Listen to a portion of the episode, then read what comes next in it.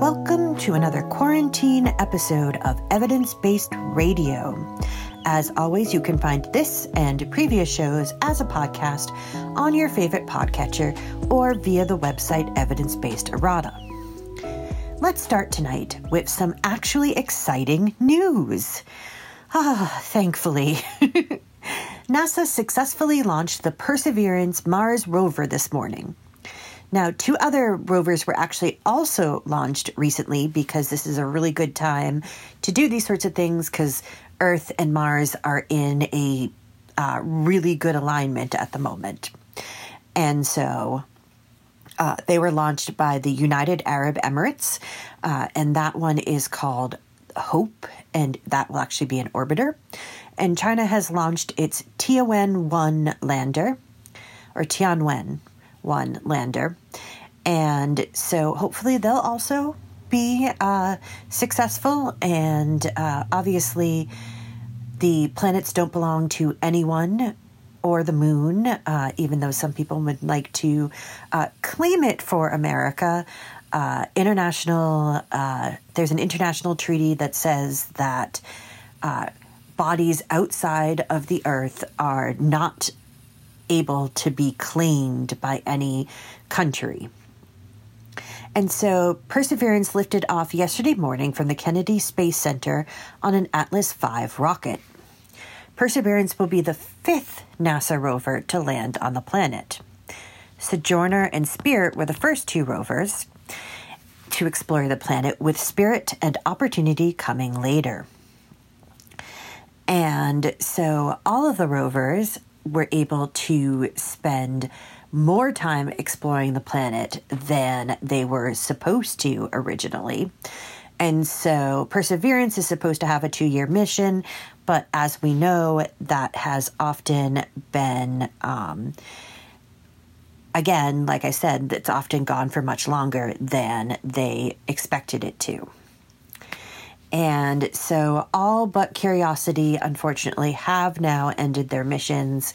Uh, batteries have run dry. Uh, they've been unable to recharge because uh, Martian sandstorms have covered their solar panels and things like that. Um, and so Perseverance will look for signs of past life on Mars in the Jezero crater, which was once the site of a lake and river delta. So we know for certain that Mars once was covered in water. Um, and so we are concentrating our efforts, obviously, in places where we know there once was water because that is the condition that we know is best for life to develop on Earth.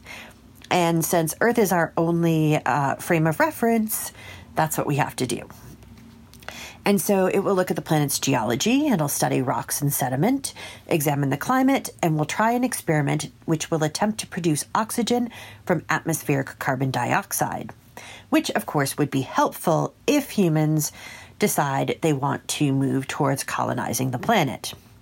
Now, longtime viewer listeners, I should say, uh, would will know that I am not particularly a giant fan of the idea of um, manned space exploration. I get why people like it. I just think it's better to send robots and to concentrate on other things.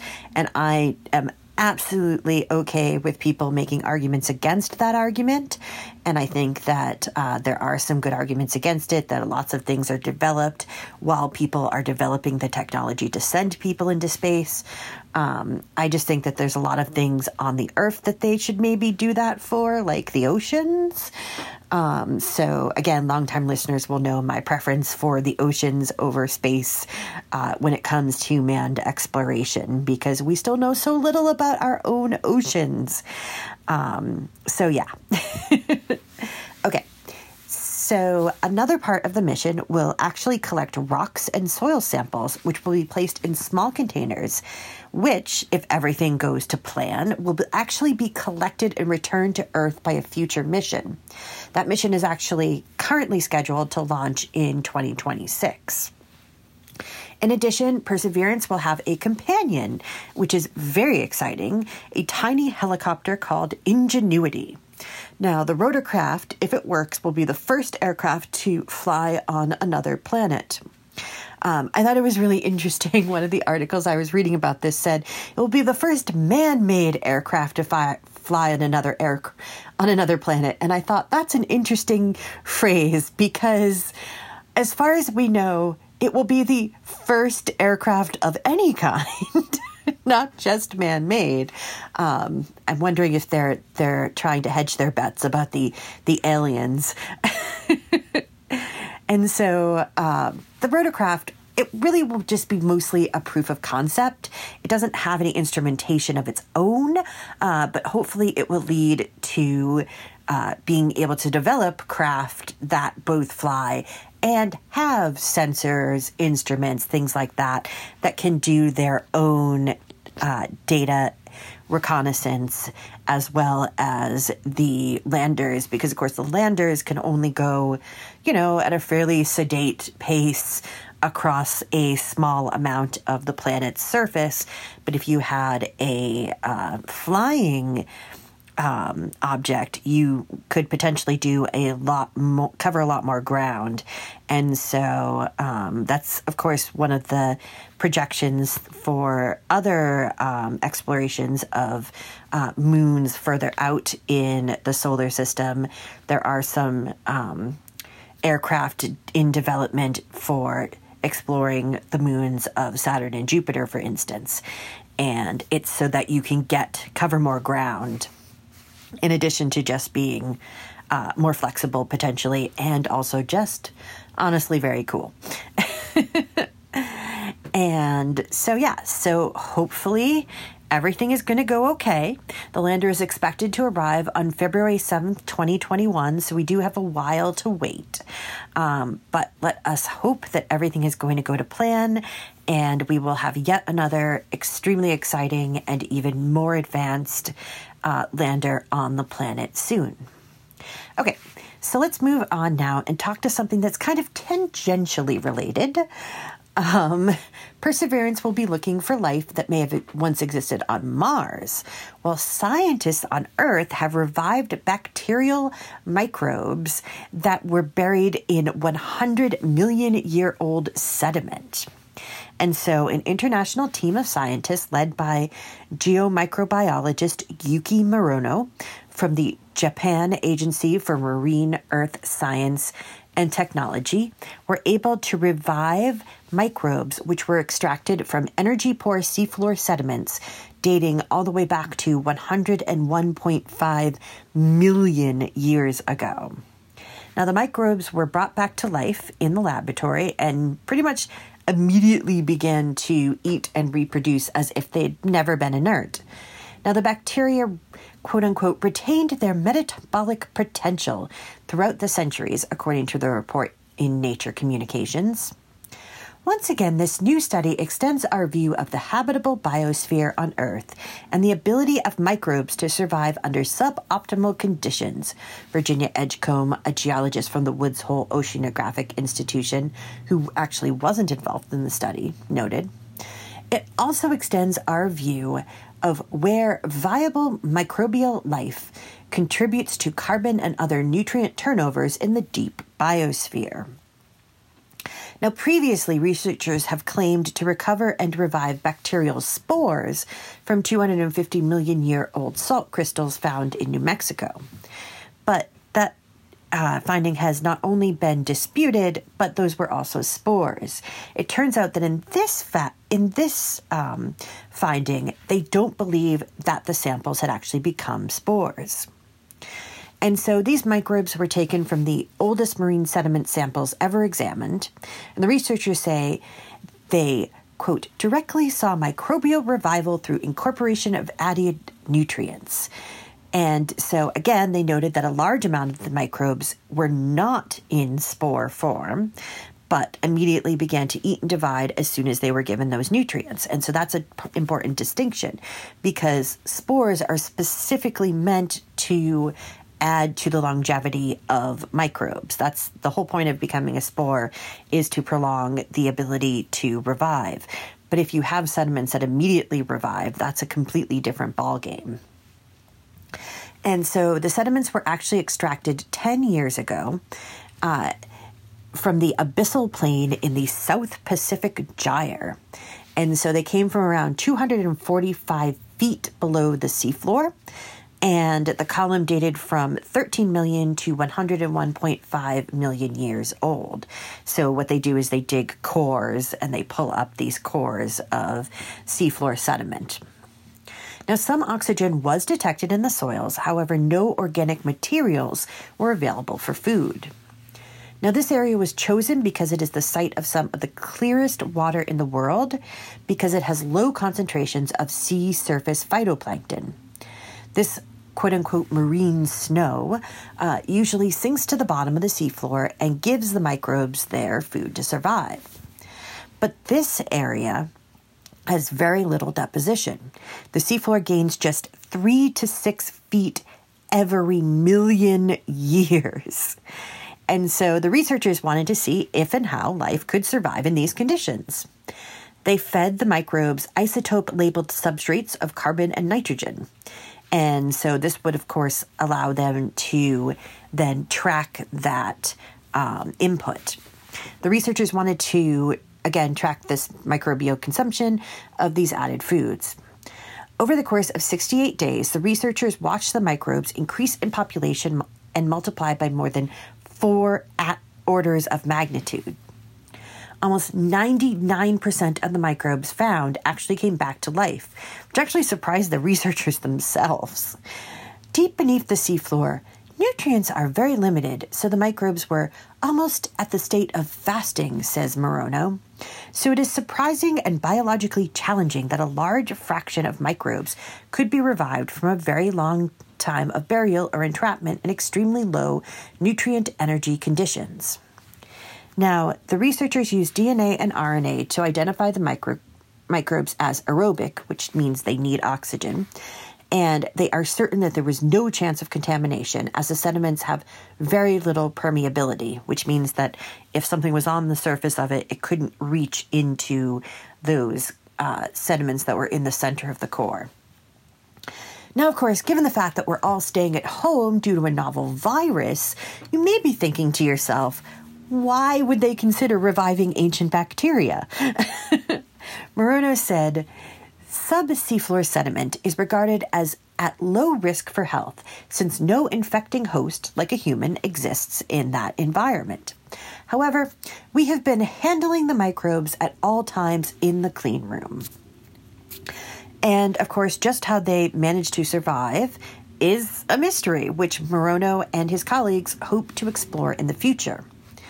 Jennifer Biddle, an associate professor from the School of Marine Science and Policy at the University of Delaware, who was also not involved in the research, says What is really surprising about this study is that this sediment has oxygen in it.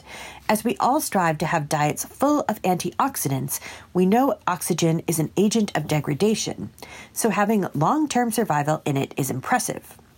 She said, However, we don't know what the cell is actually seeing in the sediment.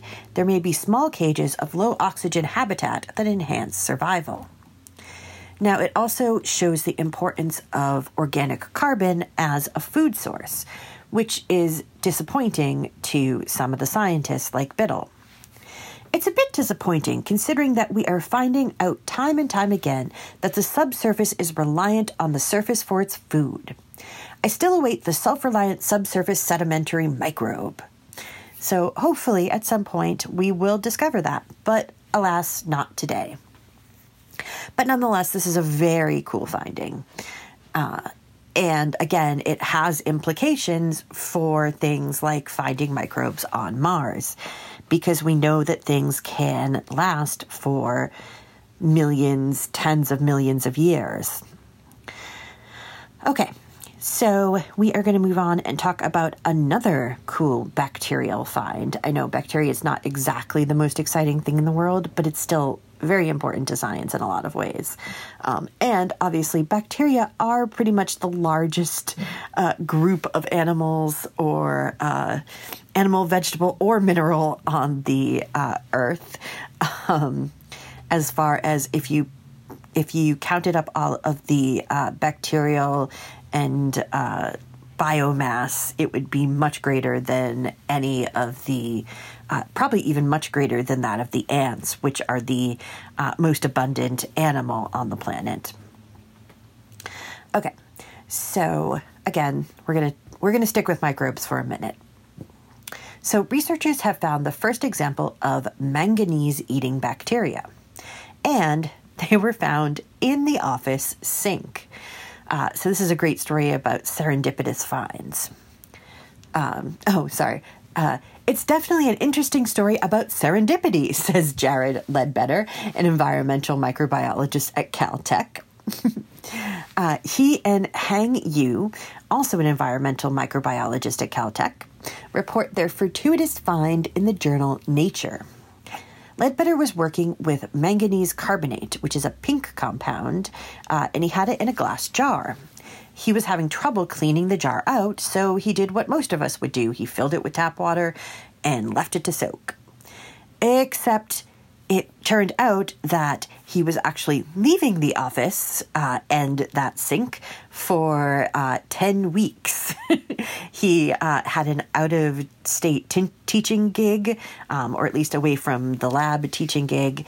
And so by the time he got back, the contents had transformed into a dark, crusty material. And so scientists have actually long suspected that such bacteria should exist, but they had not actually found any examples in nature. For over a hundred years, we've known that bacteria can borrow electro- electrons from chemical elements such as nitrogen, sulfur, and iron, as well as manganese. Some bacteria use these electrons to fuel growth, much as humans use electrons from carbohydrates in our diets for fuel. The key to knowing that these were manganese eating bacteria was that was the residue, which turned out to be manganese oxide. This compound is found all over the planet. Uh, there are deposits in the earth. There are uh, there's manganese oxide on the seafloor, and it's in tap water, which is of course where these bacteria uh, were ultimately found. And so there are other bacteria that actually convert manganese to manganese oxide, but they don't actually use the manganese as a food source.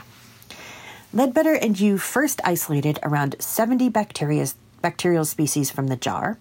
They then isolated two bacterial species which were, to, when when together, produced that magnesium oxide.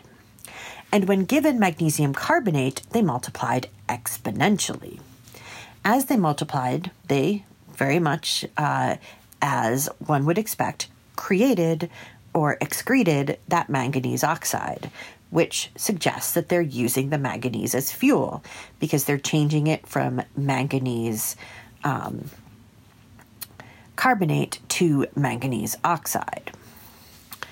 And so they have been given new names, which I'm going to attempt to pronounce. Candidatus mangananthropus noduliformans and Ramlibacter lithotrophicus. The second one is much easier. now, they don't yet know exactly what role each bacteria plays. It might be that both are required to generate the energy, or one may play a more dominant role, um, but they're just not sure. And so obviously they will have to study these bacteria more, but there's already um, ideas about how this could be helpful. So it could be used in managing manganese oxide pollution uh, in drinking water, according to Amy Pruden, an environmental scientist at Virginia Tech in Blacksburg, uh, who was not involved in the study. Now that we have an idea of who the manganese oxiders are, we can start looking for them in drinking water systems and maybe we can find better controls. Leadbetter, for his uh, role, also suspects that these bacteria might be the cause of mysterious grapefruit sized balls of magnesium oxide, which have been found on the ocean floor and have puzzled scientists since they were first discovered back in the 1870s. Let's see if we can find these organisms in other environments, Leadbetter said, not just my sink. okay, so now we're going to move on and we're going to talk about some larger animals and we're going to talk about um, ways to track animals and to observe them. And it turned out there were just several stories about this uh, this week. So we're going to go through uh, several of them. We're going to start out talking about a rather large uh, animal, though some of them can be smaller. Uh, we're going to talk about whales and uh, sperm whales to be specific, Mediterranean sperm whales to be even more specific. So it turns out that not all of these whales are interested in foraging for food in the early morning, just like some people aren't all that interested in doing things in the morning either. So some whales are not morning people, is what we're saying. Research led by the University of East Anglia has been monitoring the daily habits of the endangered Mediterranean sperm whale. They've been using underwater gliders, which are equipped with acoustic monitors, to record the sounds of the whales or the clicks that they make for several months over thousands of kilometers of ocean. Now, these whales are talkers. They produce distinct types of clicks both for echolocation and for social interaction pr- purposes. The paper was published in Endangered Species Research and concentrated on the clicks which are extremely powerful and highly directional, which are um, produced while the um, whales are foraging. The recordings confirmed that the whales are widespread in the northwestern Mediterranean Sea and found a possible hotspot in the Gulf of Lion, where a higher rate of clicks was found. This could indicate either a higher number of whales or it could be that they're producing more clicks because of behavioral reasons. Now, they found that there are different foraging strategies in different areas. In the Ligurian Sea, um, and the Sea of Sardinia, clicks were detected at all times of the day from mobile and individual foragers. However, in the Gulf of Lion, large groups targeted intense oceanographic features in the ocean, such as fronts and mixing areas, with acoustic activity showing a clear 24 hour pattern with decreased foraging near dawn. So, again, around dawn, they decided to take a break and maybe catch a nap. this could also suggest that they've actually modified their usual foraging patterns of eating at any time to adapt to local prey avail- availability. And so this could have implications for conservation, of course. Because, unfortunately, there are fewer than 2,500 mature individual Mediterranean sperm whales, and they have an abundance of threats that they face. So, definitely want to learn more about their habits so that we can inform conservation efforts. The study involved researchers from uh, the UEA and the Center for Environment, Fisheries and Aquatic Sciences, CEFAS, the Scottish Association for Marine Sciences, SAMS, the University of Gothenburg, and the Sorbonne, uh, University in Paris. Lead author Pierre Cauchi, a postgraduate researcher at UEA's Center for Ocean and Atmospheric Sciences and CEFAS, notes that Information on the ecology of the Mediterranean sperm whale subpopulation remains sparse and does not meet the needs of conservation managers and policymakers. Increasing observation efforts, particularly in winter months, will help us better understand habitat use and identify key seasonal habitats to allow appropriate management of shipping and fishing activities. He added, The clear daily pattern identified in our results appear to suggest that the sperm whales are adapting their foraging strategies to local prey behavior. The findings also indicate a geographical pattern to their daily behavior in the winter season.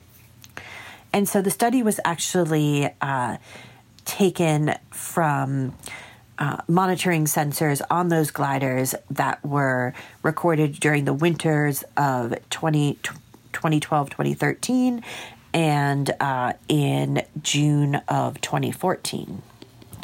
And so uh, Karen Heywood of COAS notes that this is a proof of concept for using this technology, which has previously mostly been used for weather observations. Our ability to successfully observe sperm whale distribution in different geographical areas of the northwestern Mediterranean Sea across the slopes and the open ocean highlighted the complexity of sperm whale behavior, foraging strategies, and habitat use, she said. This study shows that the addition of PAM sensors to existing oceanographic glider missions offers the opportunity for sustained long-term observation, which would significantly improve the would significantly improve sperm whale population monitoring and behavior descriptions, as well as identification of key habits and potentially harmful interactions with human activities. Uh, and in um, addition, it is proof of concept that uh, this might be made f- more available for studying other marine mammals, not just these whales. Okay, so we have a couple more stories about uh, tracking animals, but I do want to take a moment to do some PSAs and some show promos. So we're going to take a break. You are listening to evidence based radio. Please stay tuned and we'll be right back. Table of Contents is a weekly music program that assembles an assortment of songs and sounds of many genres, and which may entail literally taking a random collection of musical sources off the shelf and giving them a turn on the table or spin in the CD or tape player. Each week presenting shows which can at times be organized and orderly, and at other times perhaps be not as much so, yet never dull. Tune in Friday nights, 10 p.m. till midnight on WXOJ LP, Northampton 103.3 FM.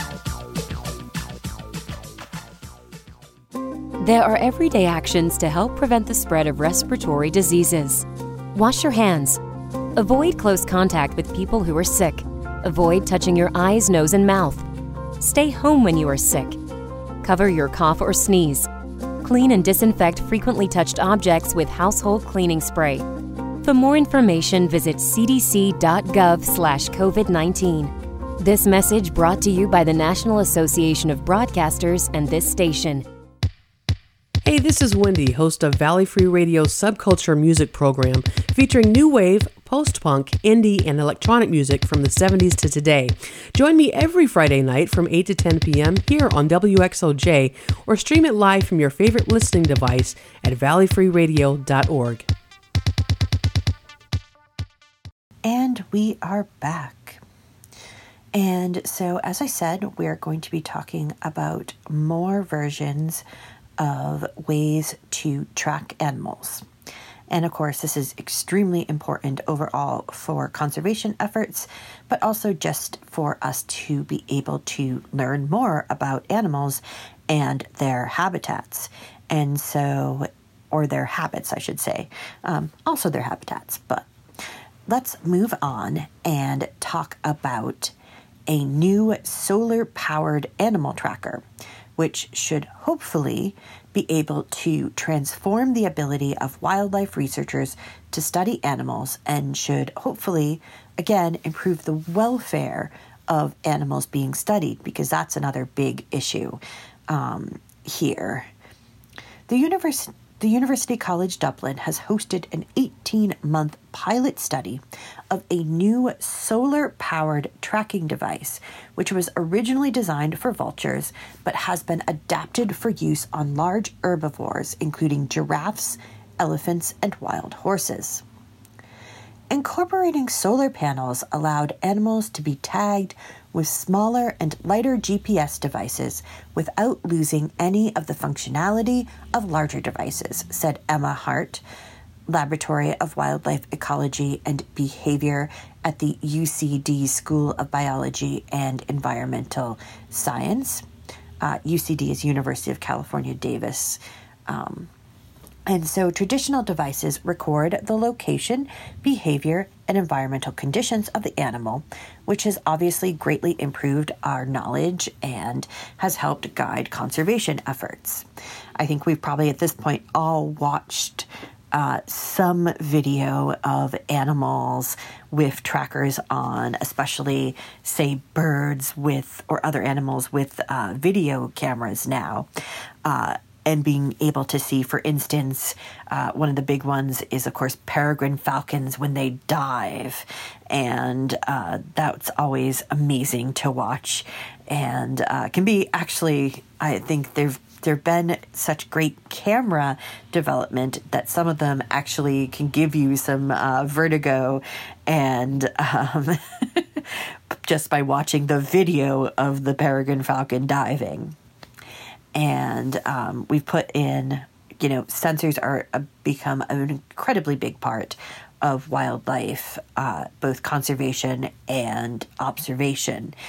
And so anything that can make that easier is going to be a huge huge help.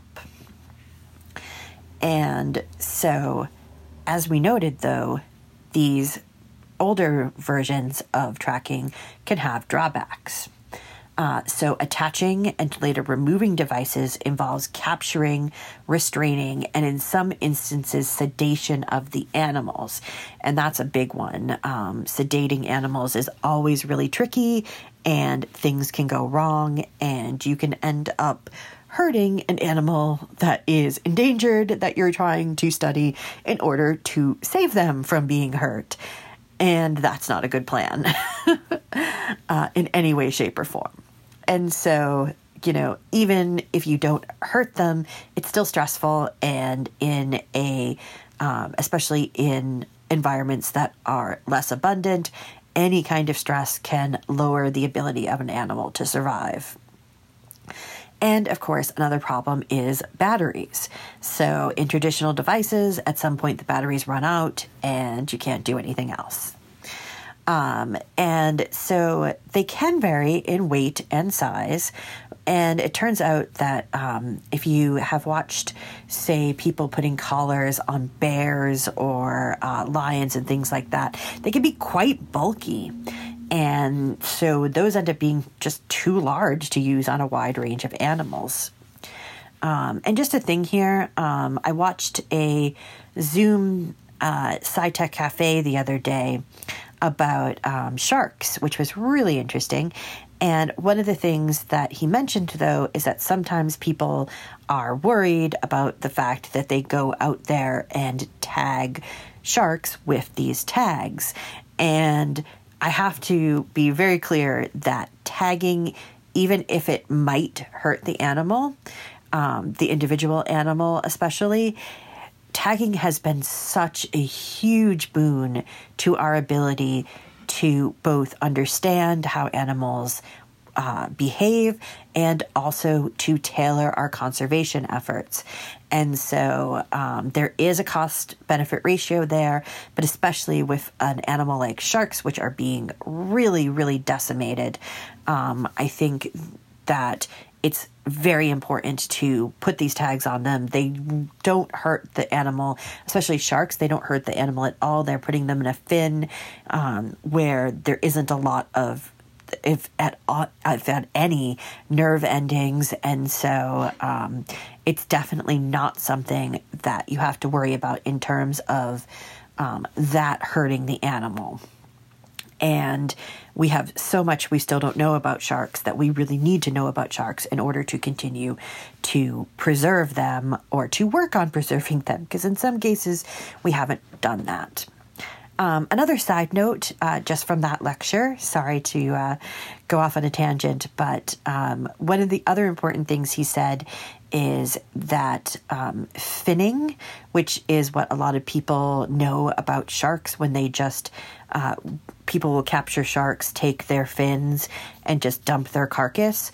Um, that's been largely illegal um, it's illegal in the United States. It's illegal in a lot of other places. And so, yes, there's still people doing that illegally, but there is actually a very large and um, important and um, not well managed um, fisheries industry for sharks, for actual shark food and um, he mentioned an anecdote where he was talking to someone and someone was saying how yes shark fin soup is completely immoral and terrible and then had no objection to eating a fillet of shark. Um, which is really problematic um, on many levels because he pointed out of course uh, that this person also said something about how, well, that's how normal people eat it. And so not only was it um, unpalatable uh, in a logical perspective, it was also racist. Um, and of course, that's one of the things we run into in trying to deal with, especially um, animal conservation when it comes to uh, Southeast Asia and traditional medicine and uh, traditional foodstuffs. Uh, we have to be sure that we are not um, doing things in a way that is just perpetuating racism, that we are working with people and not uh, condemning them because this is something that we have to work with them to change their culture and to make them more invested in saving the animals than eating them or using them in medicine. And that's an important thing to do, but it can't be done uh, f- from a sort of white savior perspective. Okay, that was a long aside, and we're going to circle back to actually talking about these um, uh, trackers that are solar powered. And so, one of the big problems, as we were talking about that they can be big and bulky, is that trackers uh, can only weigh between 2 and 5% of the animal's body weight. Um, basically, that is an international standard from uh, animal welfare and uh, conservation and animal behavioral scientists have said that that's like the limit. And of course, some of them actually have morphology, so their body shape doesn't really lend itself to putting on, say, a uh, collar tag. Um, and so the instance, the example they give is giraffes. And so you could think that giraffes might be able to support a collar around their neck, but they really can't because those long necks have a lot of other things going on and they don't have the ability to actually be able to support a collar like that. And so the analysis was carried out by Hart and her colleagues, and it showed that the small size and longevity of the solar powered devices could stay with the animals during their entire life, which means less interventions with humans to replace batteries or to take off a bulky device. And so they worked with the Giraffe Conservation Foundation in Namibia and Dartmouth College and the team found that once charged, the units maintained high voltage throughout the test.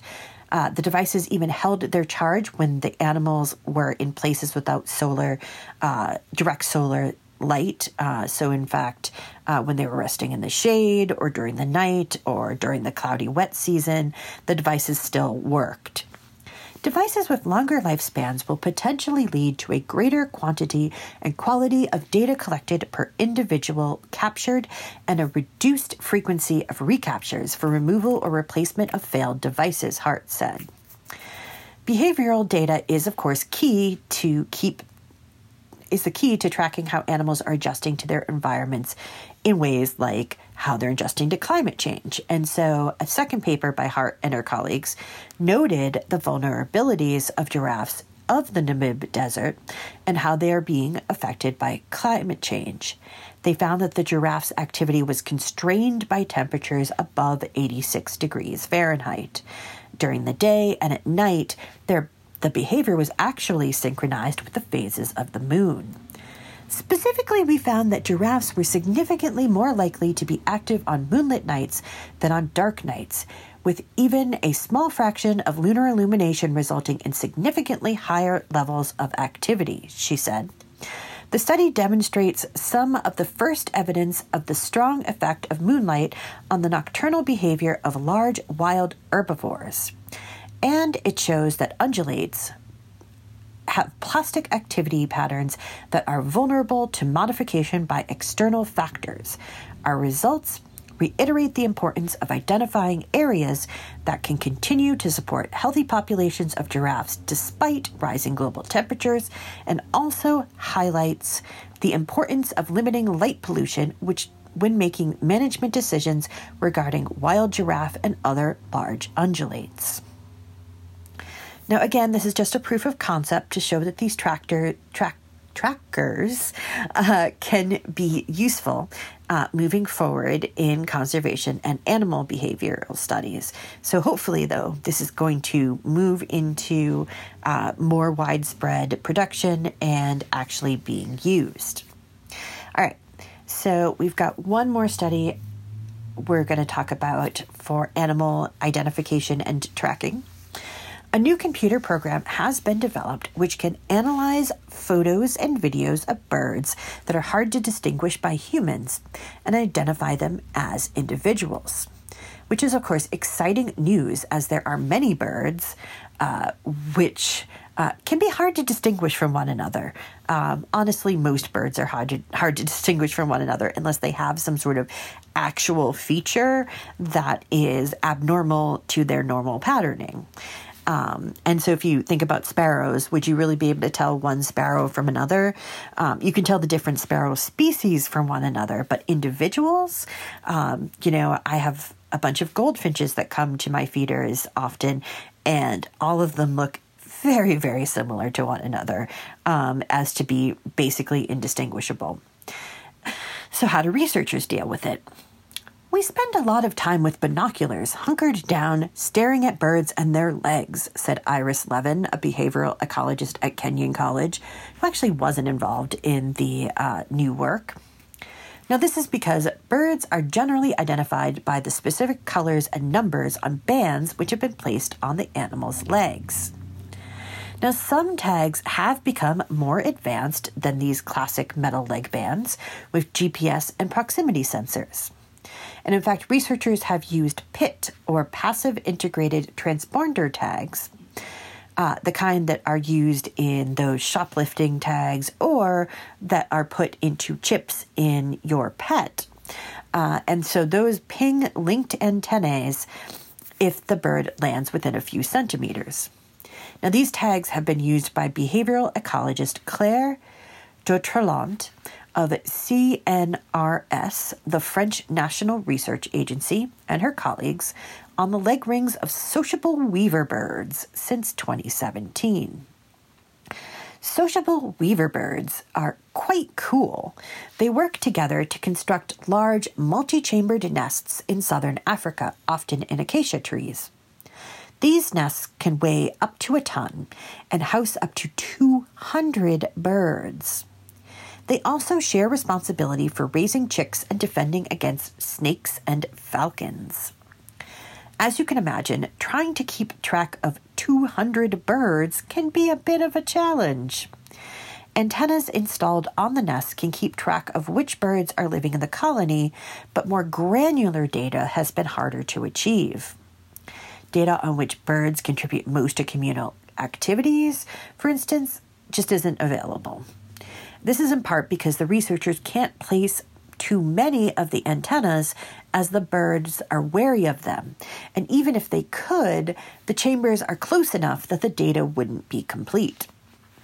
Andre Ferreira, a PhD student at the University of Montpellier, thought to try to apply artificial intelligence to the pro- problem.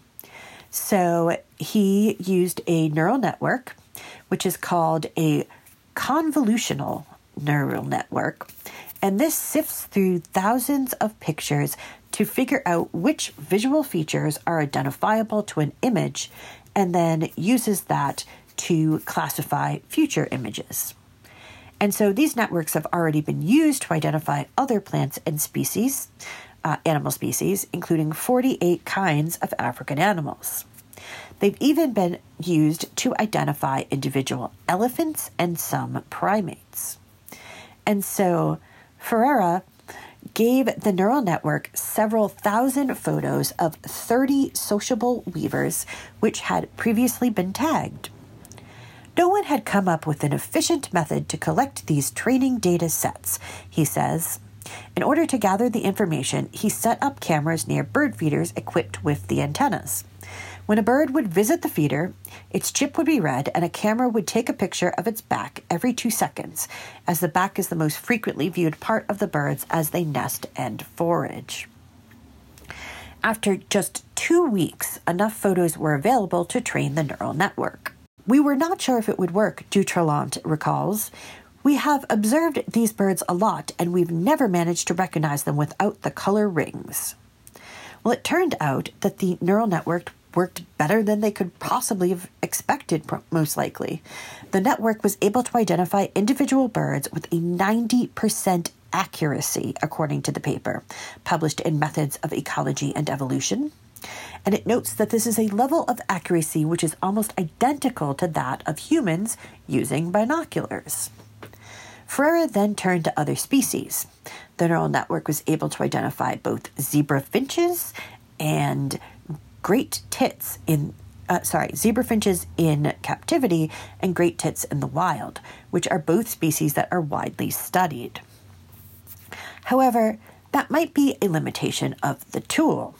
Other birds are harder to tag and to photograph in such a comprehensive way. And it might also need to be retrained if, for instance, a bird molts. Now, Ferreira is collecting photos of other traits, including parts of the head, to see if he can improve the tool and make it useful for people who aren't able to uh, do this kind of comprehensive um, tagging and photographing of individuals. And it also has one known specific limitation at this point. The program currently tries to fit every photo to a bird that is known to it. This means that currently it's incapable of identifying new individuals. Ferreira is now working with Damien Farine, a behavioral ecologist at the Max Planck Institute of Animal Behavior, uh, with whom he worked on those zebra finches and great tits, to try a different kind of neural network to fill in this gap. And so, uh, what they're doing now is taking this neural network and giving it many more pictures of birds um, because it's going to need a lot of pictures of birds in order to develop a way to find if a bird does not look like one that it has looked at before.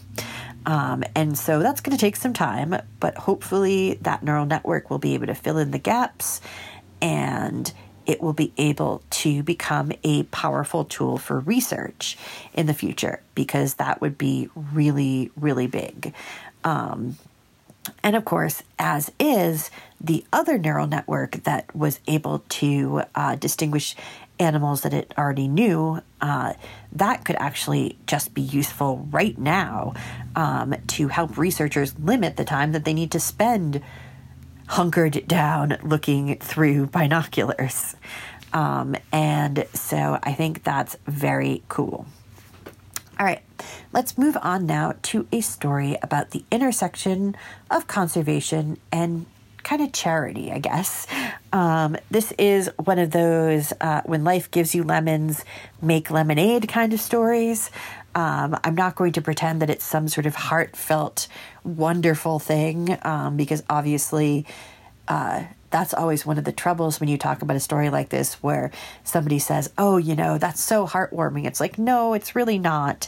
Um, just because you took two bad situations and combined them to make a semi good one doesn't mean that those bad situations aren't still bad situations. So let's be clear about that before we start talking about this. Um, so, carp were actually introduced into the Groven, uh, lake in South Africa. I'm sure I'm mispronouncing that, sorry, in the 1800s. And of course, uh, as noted that they were introduced, they are an invasive species which have been proliferating ever since and are now actually really threatening the ecosystem. And so, for nearly two years, the carp have been netted or hunted with bows and arrows and have been processed into fertilizer. Again, another if you have lemons, make lemonade situation. Uh, but now they're being given to local people in Sedgefield, a town that usually relies on tourism. And so, of course, with South Africa coming into the fifth month of a lockdown, uh, they've come up with a creative way to both continue the conservation work and also help people uh, survive during these uncertain times. The carp that we take out, we donate it to our local communities as part of a food diet because fish is actually an important source of protein, said Thulani Ndlovu, manager at Cape Nature, a governmental nature conservation organization. Around 250 people per day are being fed with fish from the lake. It is a difficult time since COVID 19 started. We could not work. There is no money to buy food, said Erica Curdom, speaking behind her mask after collecting her ration for the day. This fish helps us greatly, she said. Um, and unfortunately, South Africa uh, actually has some of the highest numbers of coronavirus infections. Um, and so, again, this is a great creative problem solving solution, but um, definitely still a when life gives you really terrible lemons make slightly delicious lemonade. okay, um, let's move on and talk about cats for a minute. And so we've talked about birds and we've talked about fish. Um, so let's talk about cats now. um, and this is this is a little bit different. It's um, a, it's sort of a story more than a report. Um, and so a team has kind of looked at some of the literature that's out there and they're kind of questioning it. So, um, you've probably heard that feral slash outdoor cats are basically just a scourge to local wildlife and that they are just out there murdering everything that they can find. I've believed it myself, in fact, um, and I've been very, very careful um, never to let my cats out, not only for that reason, but for a variety of other reasons. Um, but I definitely would never want them to contribute to uh, the decimation of local life um, around my house. And in fact, I've been very excited. There's a lot of local uh, wildlife around my house. Um, other people might not be as excited about that. Um, people who I live with, for instance, but um, I have seen all sorts of things. We have two resident chipmunks.